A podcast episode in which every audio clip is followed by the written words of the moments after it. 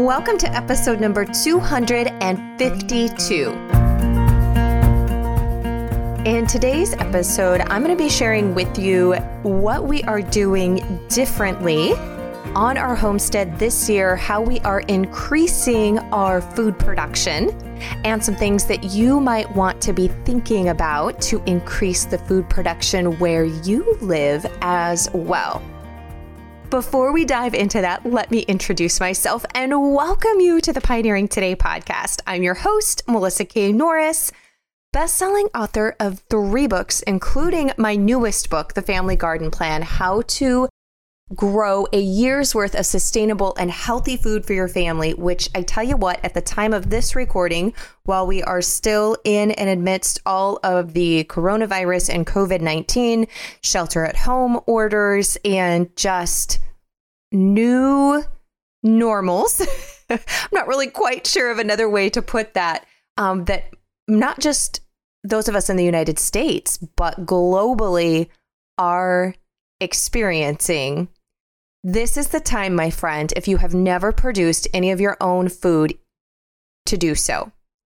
And my book walks you through every step of growing your own food, whether it's container gardening, raised bed gardening, in ground gardening, a combination of it from the planning, the seed starting, the direct sowing, putting the stuff in the ground, including fruit trees and perennials, to crop rotation, companion planting, when to know about harvesting. So there's charts that walk you through when the plants look like this. These are the signs so that you know when to harvest the recommended safe different options you have for preserving that food, like literally the entire, entire full circle of putting in a brand new vegetable garden, putting in your fruit trees and perennial plants and berries, everything to raise a year's worth of food for your family.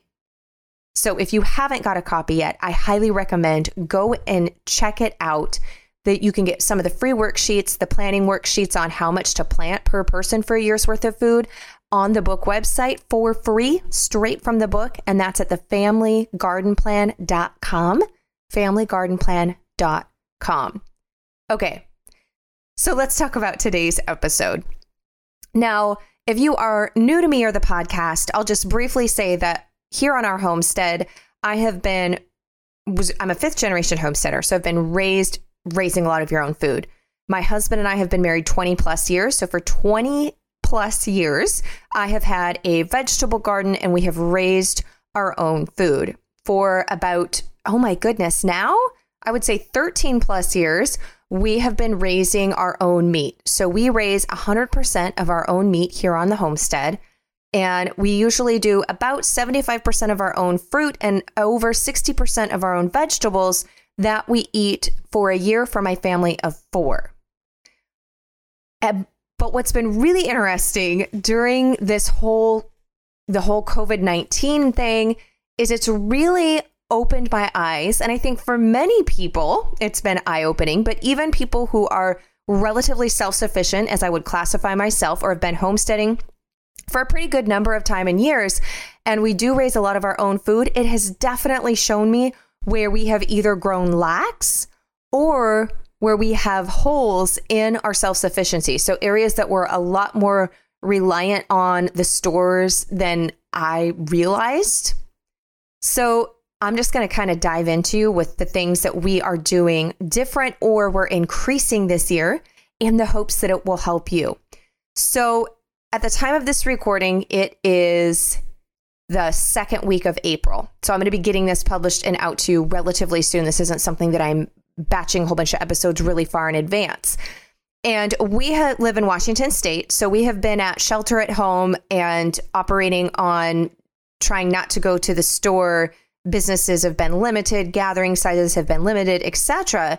since really the second week of March. So we're definitely well into a full month. Uh, my kids' school has been canceled until next fall, so there is no more public school. The stay at home in place, essential businesses only, has been extended to May 4th. I don't know if it will go beyond that or not. We'll we'll find out, right? Uh, but just to give you a, a little bit of an idea, so back in March when this all started to go down, and it had already been going on, obviously, in China. Before that, I had noticed that the organic pasture raised chicken at Costco, which is if we do raise our own meat chickens, but occasionally I want some just some wings, like if we want to do party wings, or sometimes I want some extra breasts. And so I will purchase, I only purchase for meat, organic and pasture raised, but Costco had some at the best price that I found. And so occasionally I would buy it. And I noticed when I was at Costco that their supply was very, very limited. Now, and this was prior to all of this COVID stuff really happening and where we were beginning to see store shelves being stripped of different things. But I noticed that their supply was not being replenished as normal. And I mentioned it to my husband then. I said, it's kind of weird. I'm not quite sure what's going on. And I don't know if the brand, honestly, I have no idea. I didn't research it that far. I don't know if it had anything to do with being processed in China. I would like to think that organic pasture raised chicken is not packaged in China. I don't know. I just noticed that at the timing that that's what was going on. Well, then all of the COVID 19 stuff started happening, especially here in Washington state. We were one of the, the first states kind of as a hot spot and things started to happen. And there was no chicken. It was completely wiped out and gone. And then, of course, the toilet paper being wiped out was another thing. It was the first time in my experience that there was limitations on the number of stuff that we could purchase, one thing of milk at a time, one thing of butter at a time, etc. Limits on food, limits on how many people were even allowed into the store at one time, and things were just wiped out. So there was definitely a big demand and there was a supply issue, and it happened in a relatively short amount of time. And I'm sure a lot of you have experienced that as well where you live. Like it it happened pretty quickly. So, if you need some toilet paper substitutes, by the way, and tips for reusable household items, if you're not able to get them, that is back in episode number 249. Got a full episode on that. And in the blog post that accompanies today episode, I'll be having lots of different links for resources that you can go and grab these, listen to those episodes, or dive further into these topics. But my husband and I took a look and got really serious and looked at what we had on hand because I'm kind of coming to the end. We are going to, we right now are able to start planting a lot of our cool weather crops. So I've got snow peas in the ground, I have my onions in the ground, I've got broccoli and cauliflower and lettuce all in the ground. So when I'm looking at what we canned and put up last year as well as dehydrated, just all of our food supplies from what we had raised ourselves, including our meat. We end usually do most of our butchering happens in the fall months. Um, so as we're coming into this, I'm really looking at what we have on hand and seeing if I wasn't able to go to the store and get anything else. How much do I have left on hand until my crops are going to come in and it's ready to be harvest time again this year?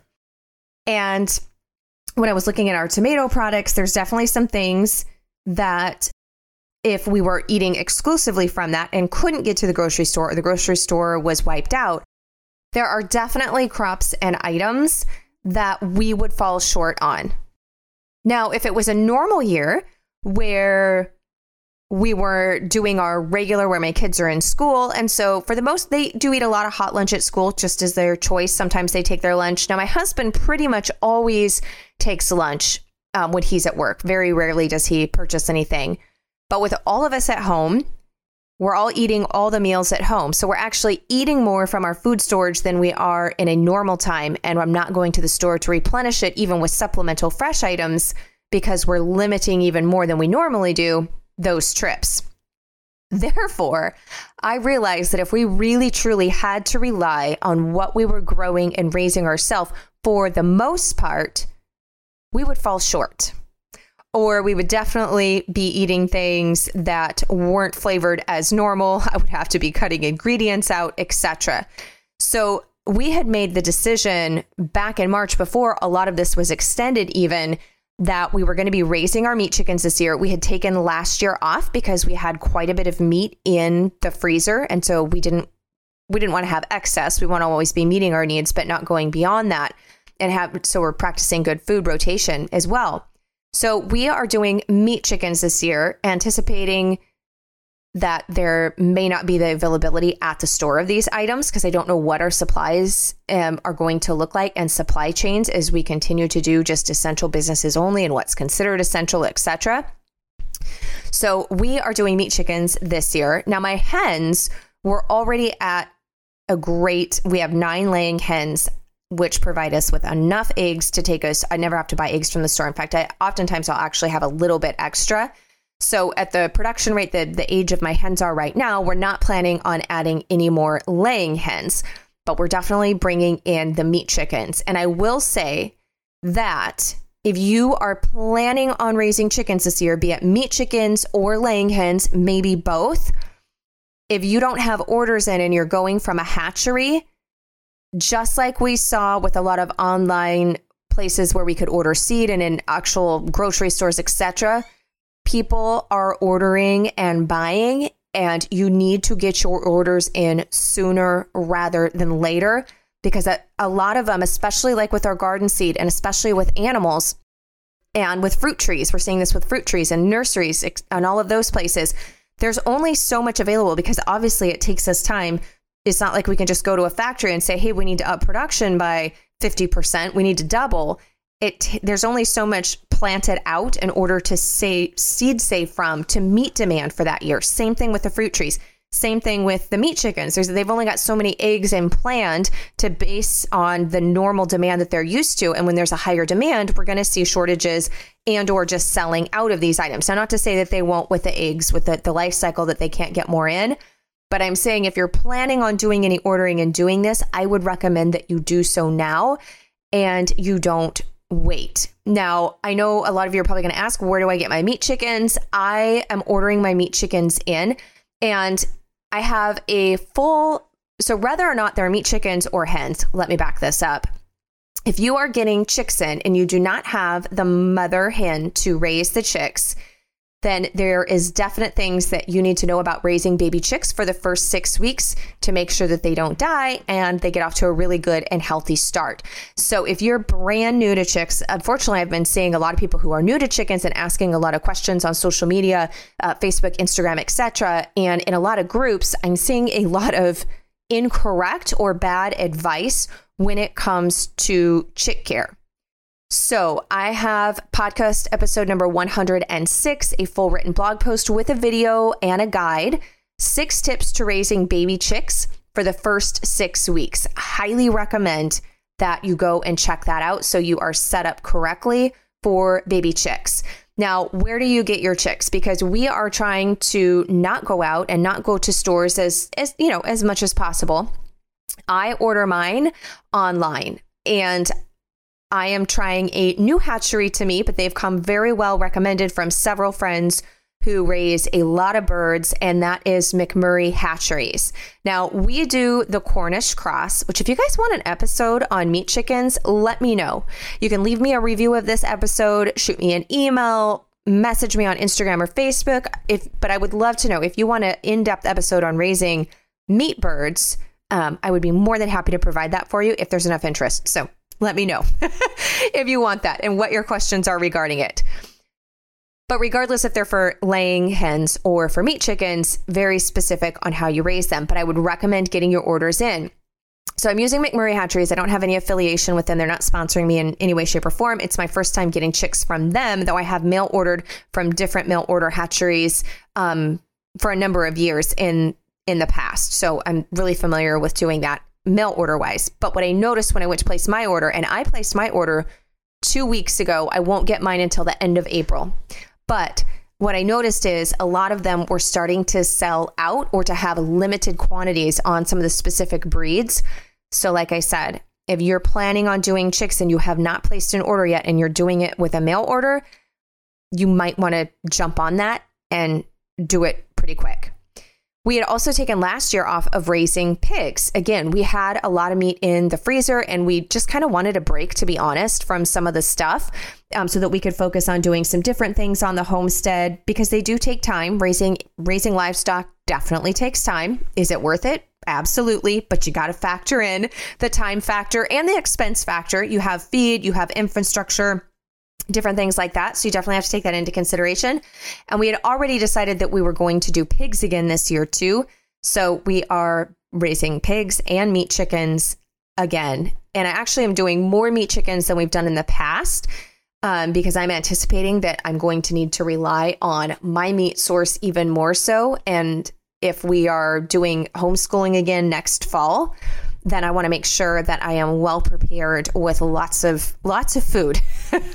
so we doubled our meat chickens that we're doing. We're keeping the pigs the same, um, and of course our beef production is the same. But we are upping things in the garden and not just in the garden as far as vegetables, but we are doing another row of asparagus. So I'm putting an entire another bed of asparagus in, though I won't get to harvest it until next year. We added in five new fruit trees. No, I take that back. It was more than five, seven new fruit trees. and some more elderberries as well. And I just did a video on my YouTube channel walking you through planting once for your fruit trees so that you get fruit and harvest off of them for 20 plus years. Basically, walking you through the proper care and doing proper planting of your fruit trees so they get off to a really good start. And then also, if you've got existing fruit trees, things that you need to look for and maintenance wise with pruning and what you need to keep an eye on so that you keep them in tip top healthy shape for backyard fruit production. So you can go to my YouTube channel. It's just youtube.com forward slash Melissa K. Norris. I got weekly videos there for you. I'm walking you through visually a lot of these things that need a more visual. You know, there's some things I love podcasts. You guys know I'm a podcast junkie, right? But there's some things that I just visually need to watch. And so I have that there on the YouTube channel for you guys as well. Now, what's interesting is we had already decided that we were going to triple the amount of flowering perennial medicinal herbs here on the homestead. I had already decided that I wanted to do more of those, one for just medicinal purposes so that I had them on hand. And two, that I wanted our outside. That's my goal each year. I've been increasing just the beauty of it. And I find that medicinal flowering herbs, not only are they very beautiful, so they work as landscaping, but then obviously we've got the means to make all kinds of different medicine for ourselves, natural, right here. We don't have to go anywhere. That's another thing I think that was maybe a bit unexpected during, well, not maybe unexpected, but seeing a lot of the online sources that I use to order the herbs that I'm not growing myself, or maybe I didn't have quite enough of, they got hit and wiped out really quick as well. So finding ways to grow more of our stuff, including medicine, is really important, especially as we move into like right now, we're not really in cold and flu season, which is typically when we see the need for a lot of this stuff. The COVID kind of came at the end of what we would consider cold and flu season. So my hope, I'm sure it's everybody's hope that as we move into the summer months, that we will see this start to go down, things will be able to return to normal. But when we hit next fall, which is a typical cold and flu season, and I'm not trying to be pessimistic or fear mongering, but I'm trying to be very realistic in how I'm looking at things and what we're doing to provide for our family. I see that this will have a resurgence again and that we'll be experiencing a lot of what we're experiencing now. I hope not. I sincerely hope not, but that's what I'm anticipating will happen. And no, I don't, um, obviously, I don't have a crystal ball. I don't believe in that stuff, anyways, as a Christian.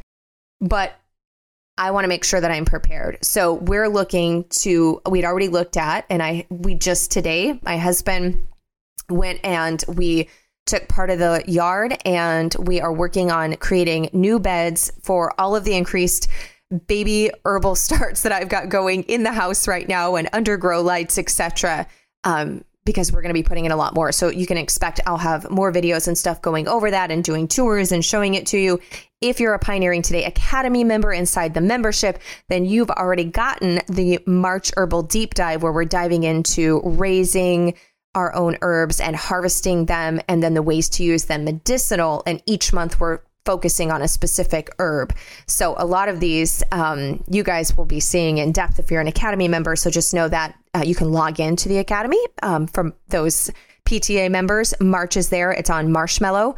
Um, so you'll be getting an up close look during those at all of these as we go out the next months and going through there. But we had already planned on doing that. So I really look back and see a lot of the stuff that we had been planning on doing. One, I'm really glad that we had those plans in place and we are definitely forging ahead, but we're also adding.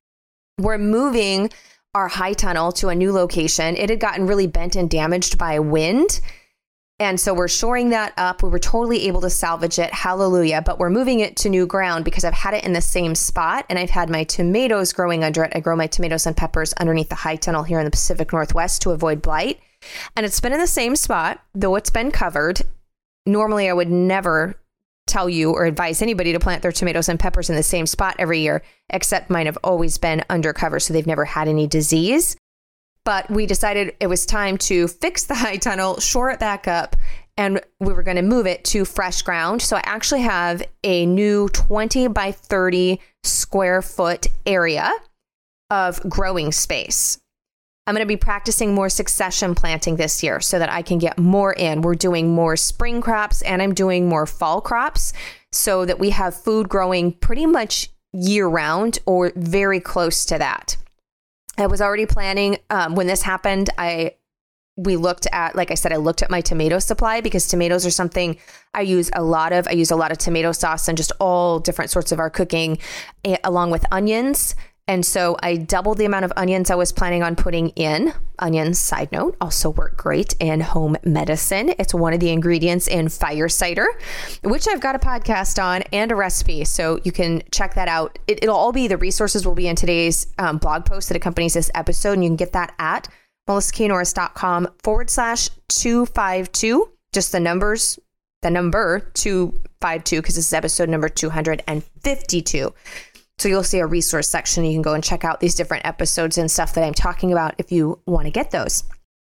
But we doubled the tomato plants. So I normally do 18 to 20 tomato plants, and I have 38 starts right now growing under my grow lights in a corner of my living room. Um, increased my pepper plants as well, doubled the onions. I have more garlic going.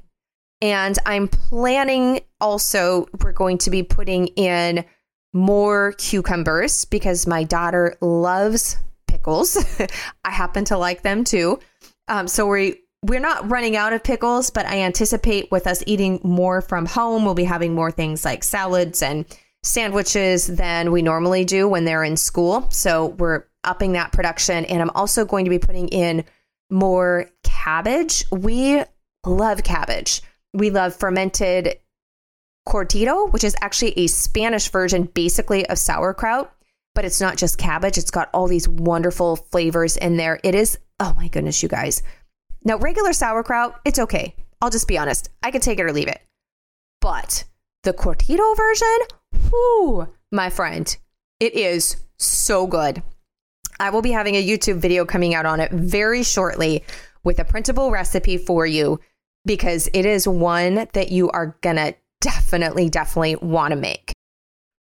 I'm keeping our winter squash approximately the same. That one has served us pretty well, and I'm not anticipating on doubling up on that at all. But we are definitely planning on doing a little bit more of Brussels sprouts. Brussels sprouts are like my husband and mine and my daughters. It's our favorite, one of our favorite vegetables. We love Brussels sprouts. One of the things that I love about Brussels sprouts, now, Brussels sprouts take 120 days. So they're not like the majority of brassicas that we grow a spring crop and then usually grow a fall crop. They take a lot longer. So I plant mine when I do my warm weather crops, which is usually mid to end of May. And then I don't harvest them until they go through the first frost which is about the end of September, beginning part of October, kind of depending upon the year. But I leave them in the ground, you guys. And what I love about them is I can harvest them all the way. We harvested the last of our Brussels sprouts all the way through until February, just them being out in the garden, doing absolutely nothing to them. That is my kind of food preservation. I didn't have to cure them like I do the garlic and the onions and the winter squash. There was no obviously bringing them in and either fermenting them, freezing them, dehydrating, all the different ways that we can that we can preserve our food.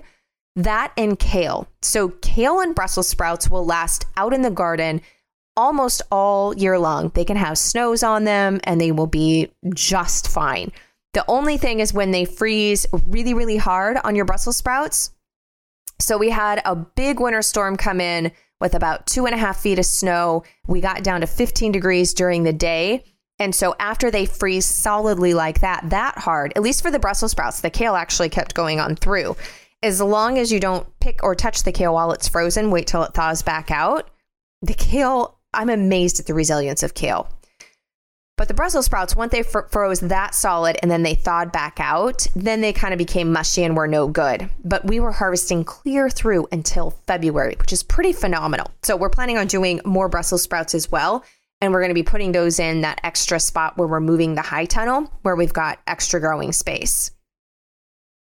Now, on the perennial side, I had put in 25 new strawberry plants, added elderberry, added a bunch new fruit trees, including pawpaws, and I've got sea berries coming. I've got two plants of sea berries, which are amazing, amazing fruit plants. Um, you got to hear about them on the previous episode, number 251.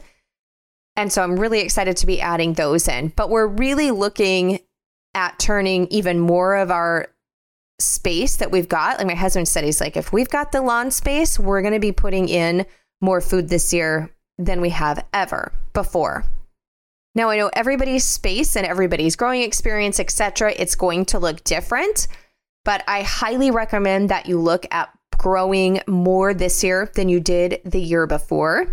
And really taking an evaluation of the foods which has always been my recommendations. If you went through the family garden plan or any of those series that i did around planning your garden you know that i preach that you grow the foods that your family likes and that you eat the most of and that's what you focus on growing. And so that's really what i did. And i looked at like i said onions and garlic and tomatoes or tomato sauce in one form of another make up a big majority of all the different foods that we eat and we supplement with, be it dried beans, rice, vegetables into soups or stews or homemade pizzas, etc. If I've got garlic, onions, and tomato sauce, oh my goodness, I can make almost anything out of all those different things and incorporate it into some type of a meal. Now, one thing, one other thing is right now we're seeing a lot of people are buying more seeds than ever before because we've got more people who are planning on doing a garden than they have before. So you've probably noticed that a lot of online seed places have to suspend ordering for a few days to get caught up, or they may be sold out of things. I've got where to buy heirloom seeds, all of my favorite resources. And so you can go and snag that and look at that blog post. I've been updating that as I find new seed companies that I really like and still have things in stock. So you can go and check that out. It'll give you a lot of different options. But the next thing that I want to share now, these these are steps that that we're actually doing and taking, and so I want to share them with you as well. Is Right now, we have people focusing on getting either food from the store or getting the seeds or getting the plants. Like I said, a lot of nurseries are seeing are being sold out of things as well because people are focusing on the growing aspect and the food production aspect. But what comes next? Well, it's the preserving of it. So, mason jars and canning lids, and of course, dehydrators um, and that type of thing. But the majority, even my a lot of my dehydrated food, I'm still putting into my mason jars, and we're planning on canning up all of this excess stuff because I only have so much freezer space. So, I always like to have canning lids on hand. Now, I do use the reusable Tattler lids. I have to be honest, I like them, but normally I can anywhere from about about 400 to 500 jars per year on, on like an average year. And out of those 400 to 500 jars of food that I can, I maybe have one jar that doesn't seal every year. Maybe. I very rarely do I have any seal failure or do I have any jars that don't seal using the regular metal lids. But with the Tattler reusable lids, I have to say when I do them, I usually have one jar per run or per canner load. I call it a run. I will have one jar that doesn't seal when I use the Tattler lid. So it's a that's a de- decent, significant um, higher seal failure. So when once when they do seal though, like they're sealed. If they're sealed, they're sealed. They're great that way. So normally I will use the Tattler lids on things that I don't that if it doesn't seal and I have to put it in the freezer, it's no big deal. So I'll use it for things like jam or jelly because we do those as freezer jam and jelly already. You can. I'll do it for things like applesauce. I don't use them on my meat or my vegetables because honestly, after I've pressure canned my green beans, they're fully cooked then I have to go and put them in the freezer and then they freeze and then thaw. I mean, they're going to just be complete mush. Like textural wise, I don't think it would be good.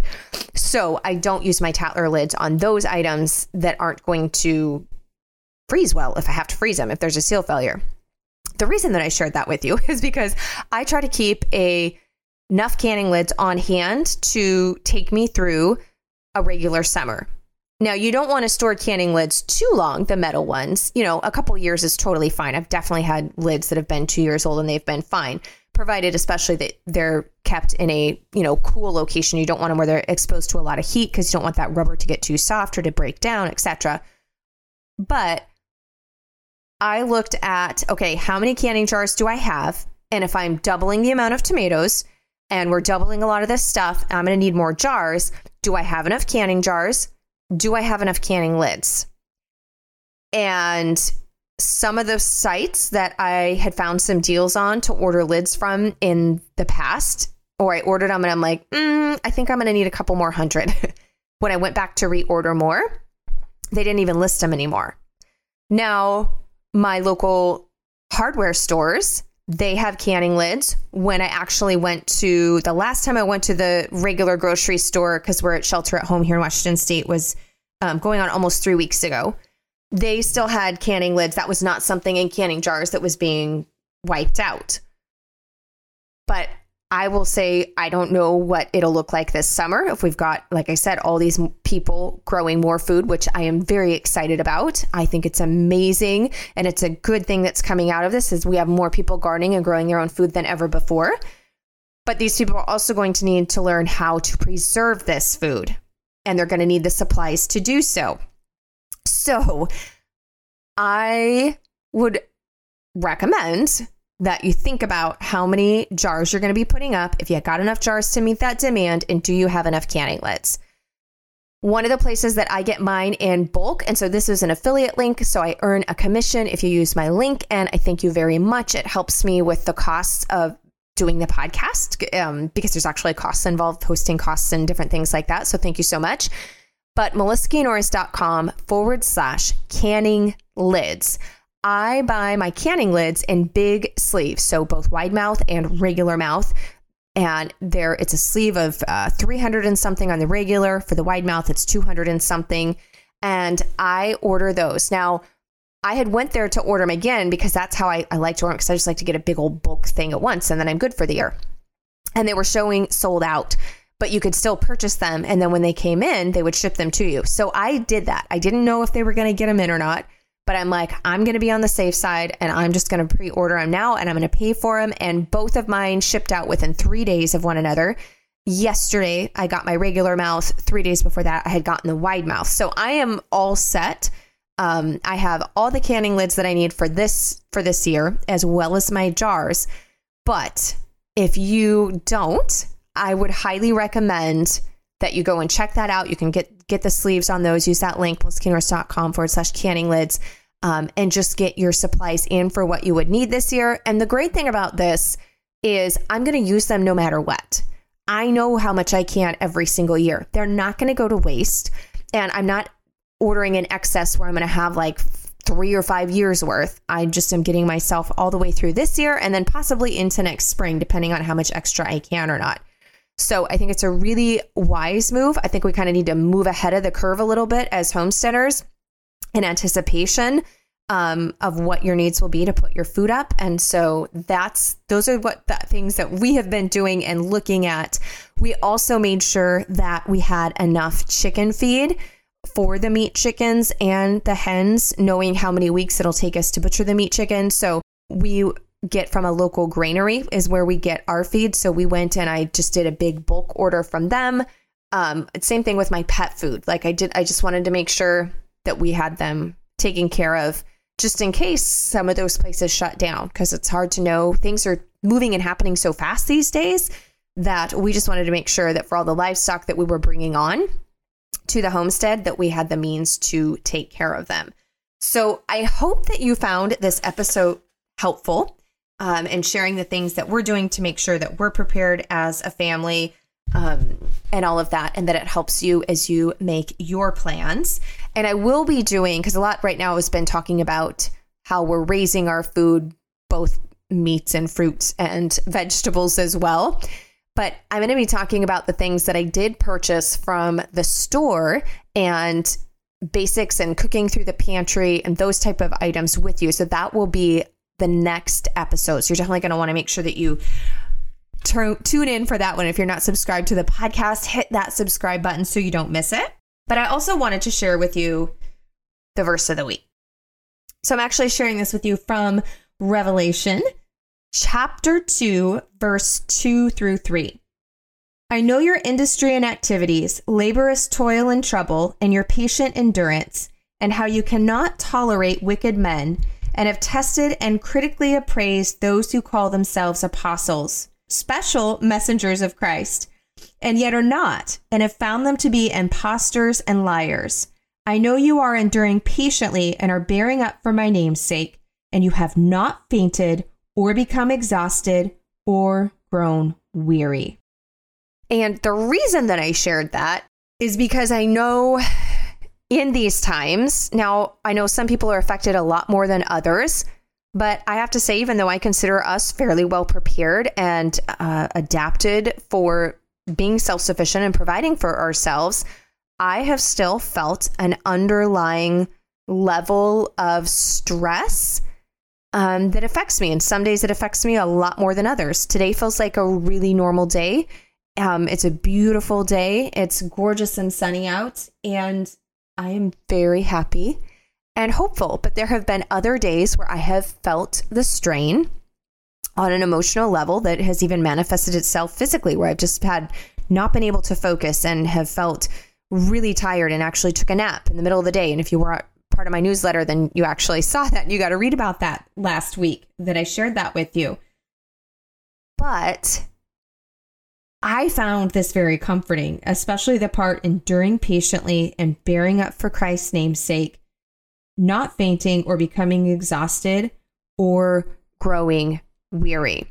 And remembering for myself, and if you hold my beliefs and you believe in Jesus as your savior, then this will speak to you as well but that we have this incredible hope in Christ. And this this is just a little bump and a reminder that the peace that the Lord gives is not the peace that the world gives. And so to stay in peace and remember that the Lord is for us, He sees us, He holds us in the palm of His hand. And if He is for us, what can be against us? So, thank you so much for joining me on today's episode, and I look forward to being back here with you on the next one.